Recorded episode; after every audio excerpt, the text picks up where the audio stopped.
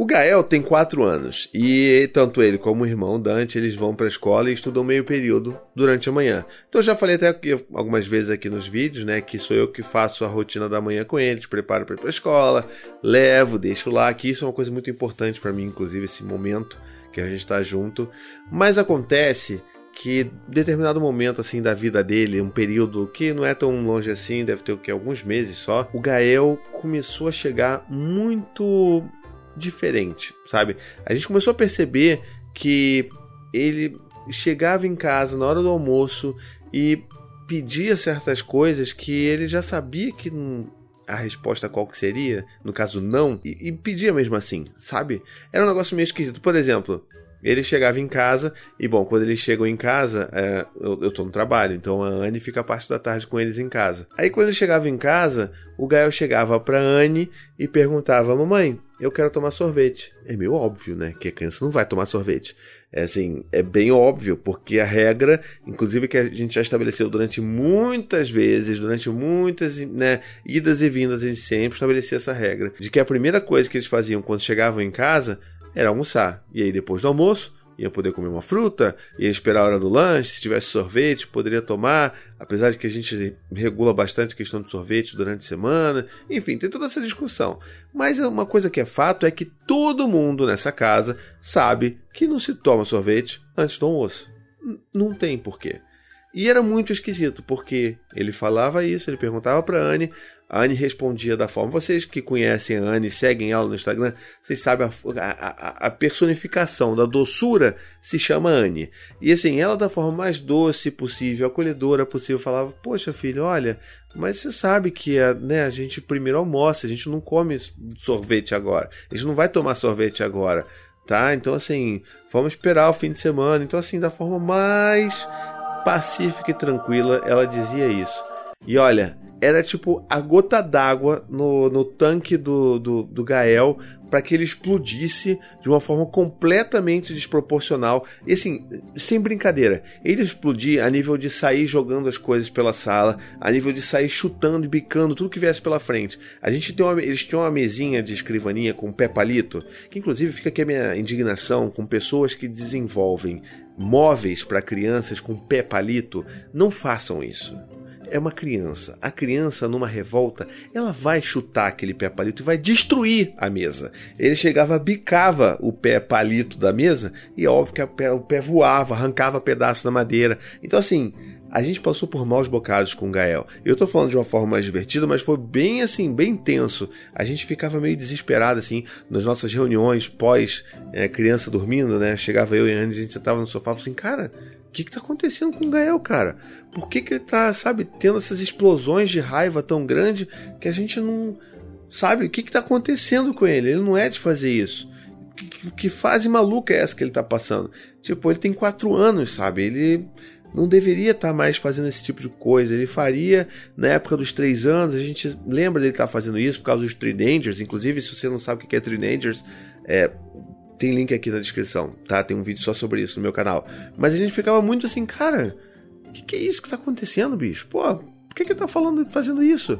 E aí a gente ficava nessa, ficou algum tempo, né? Às vezes, é claro, a Anne perdia a paciência, porque, pô, imagina todo dia teu filho chega e começa a bicar e jogar as coisas longe. Tinha a Maia bebezinho, mais bebezinho ainda do que é hoje. Então, assim, era uma situação bem difícil. E a gente começou né, a fazer o que eu chamo de CSI da paternidade da maternidade, que é uma coisa que a gente tem que exercitar mesmo. Porque assim, se a criança está fazendo um negócio que é completamente fora da natureza dela e, e você já conhece bem como que ela está se comportando de uma forma regular ali, mesmo quando ela tem algum descontrole emocional, se isso ultrapassa isso tudo, alguma coisa a gente tem que olhar, tem que tentar entender o que está acontecendo com essa criança. É aquela investigação de detetive de entender o que está passando por trás daquela nuvem toda de maus comportamentos ou comportamentos não aceitos, né? Vamos botar assim.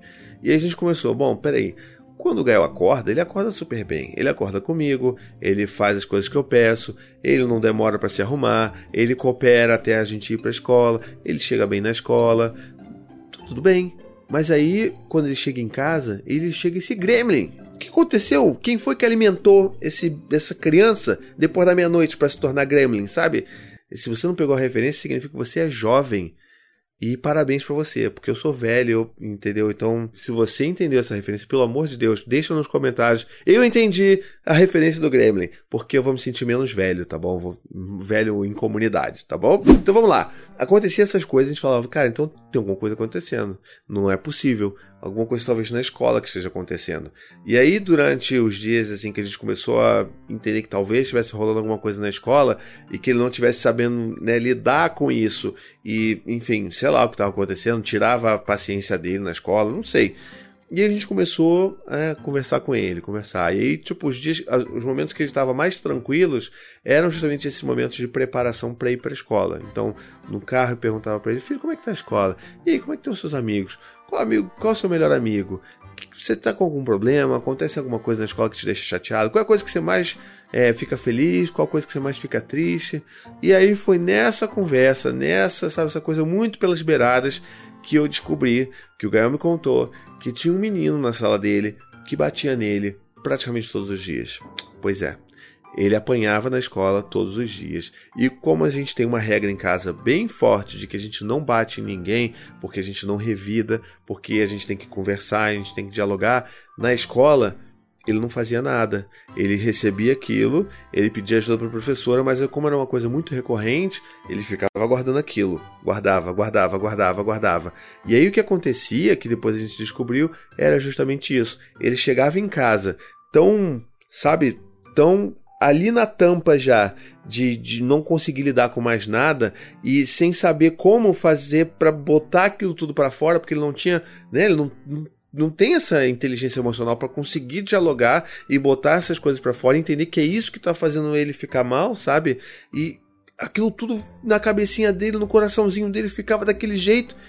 E aí a única coisa que ele sabia é que ele precisava causar um, um momento gota d'água, sabe? Porque ele sabe muito bem que ele não pode pedir sorvete, que ele não vai tomar sorvete antes do almoço, que ele nunca vai tomar sorvete antes do almoço.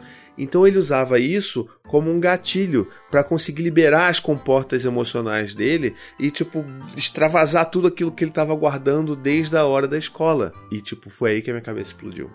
Quando todas essas peças de quebra-cabeça, até o código da Vinci, né? Lembra os negócios as peças assim, tchá, tchá, você, caraca, é isso, sabe? Ele estava usando isso como uma válvula de escape para uma quantidade enorme de sentimentos e coisas que ele não sabia nomear nem lidar para botar isso para fora. Isso era a válvula de escape dele.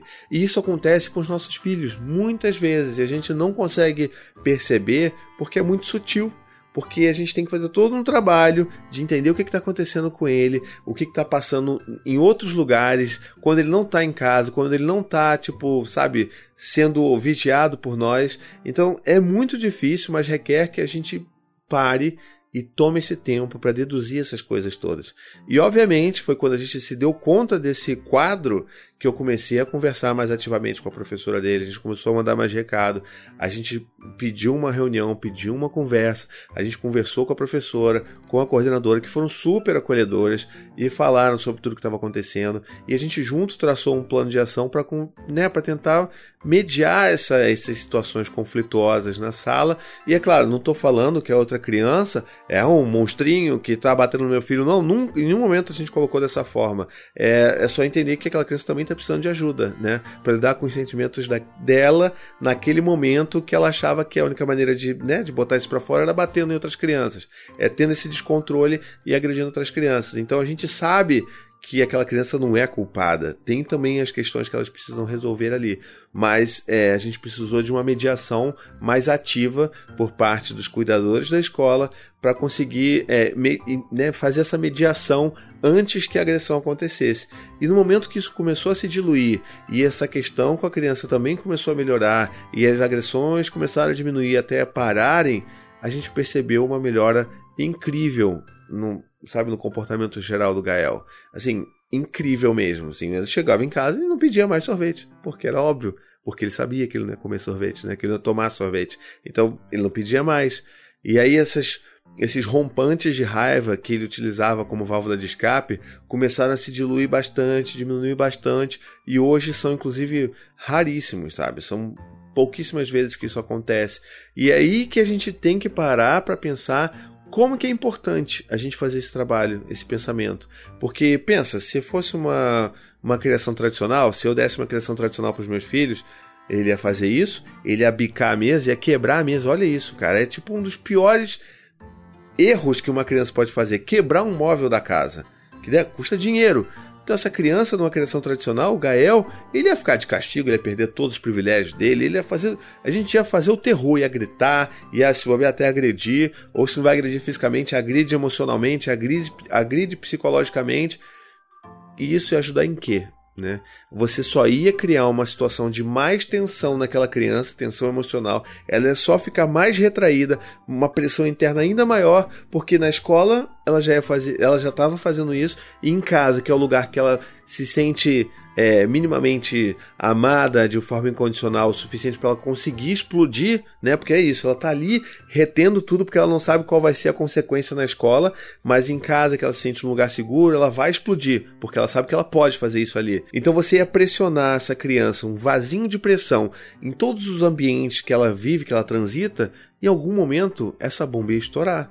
Entende? Então, que bom que a gente conseguiu ter essa clareza de observar isso. Não é sempre, eu não falo que, ah, não, eu sou o maior detetive paterno da, da sabe, do YouTube. Não, não sou. A gente erra muita coisa também. Mas eu queria muito trazer essa, essa história para vocês, para vocês verem como é importante a gente parar às vezes, principalmente depois do, né, da, que a treta acontece, depois que as crianças dormem, sentar e conversar com o seu companheiro, com a sua companheira, dos sabe, dos perrengues que estão acontecendo no dia a dia, para vocês conseguirem desvendar esses mistérios dos seus filhos, porque muito provavelmente eles estão precisando de ajuda e às vezes essa ajuda é em um lugar que você nem, nem imagina que está acontecendo algum problema como foi o caso do Gael.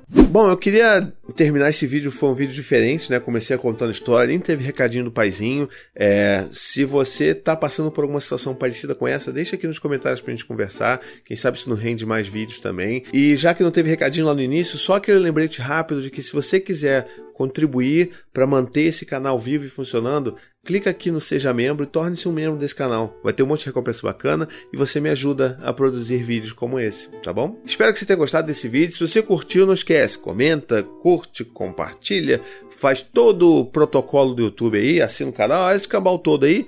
E não esquece, manda suas histórias para mim que a gente vai dialogar por aqui. Um beijo, até a próxima, tchau, tchau.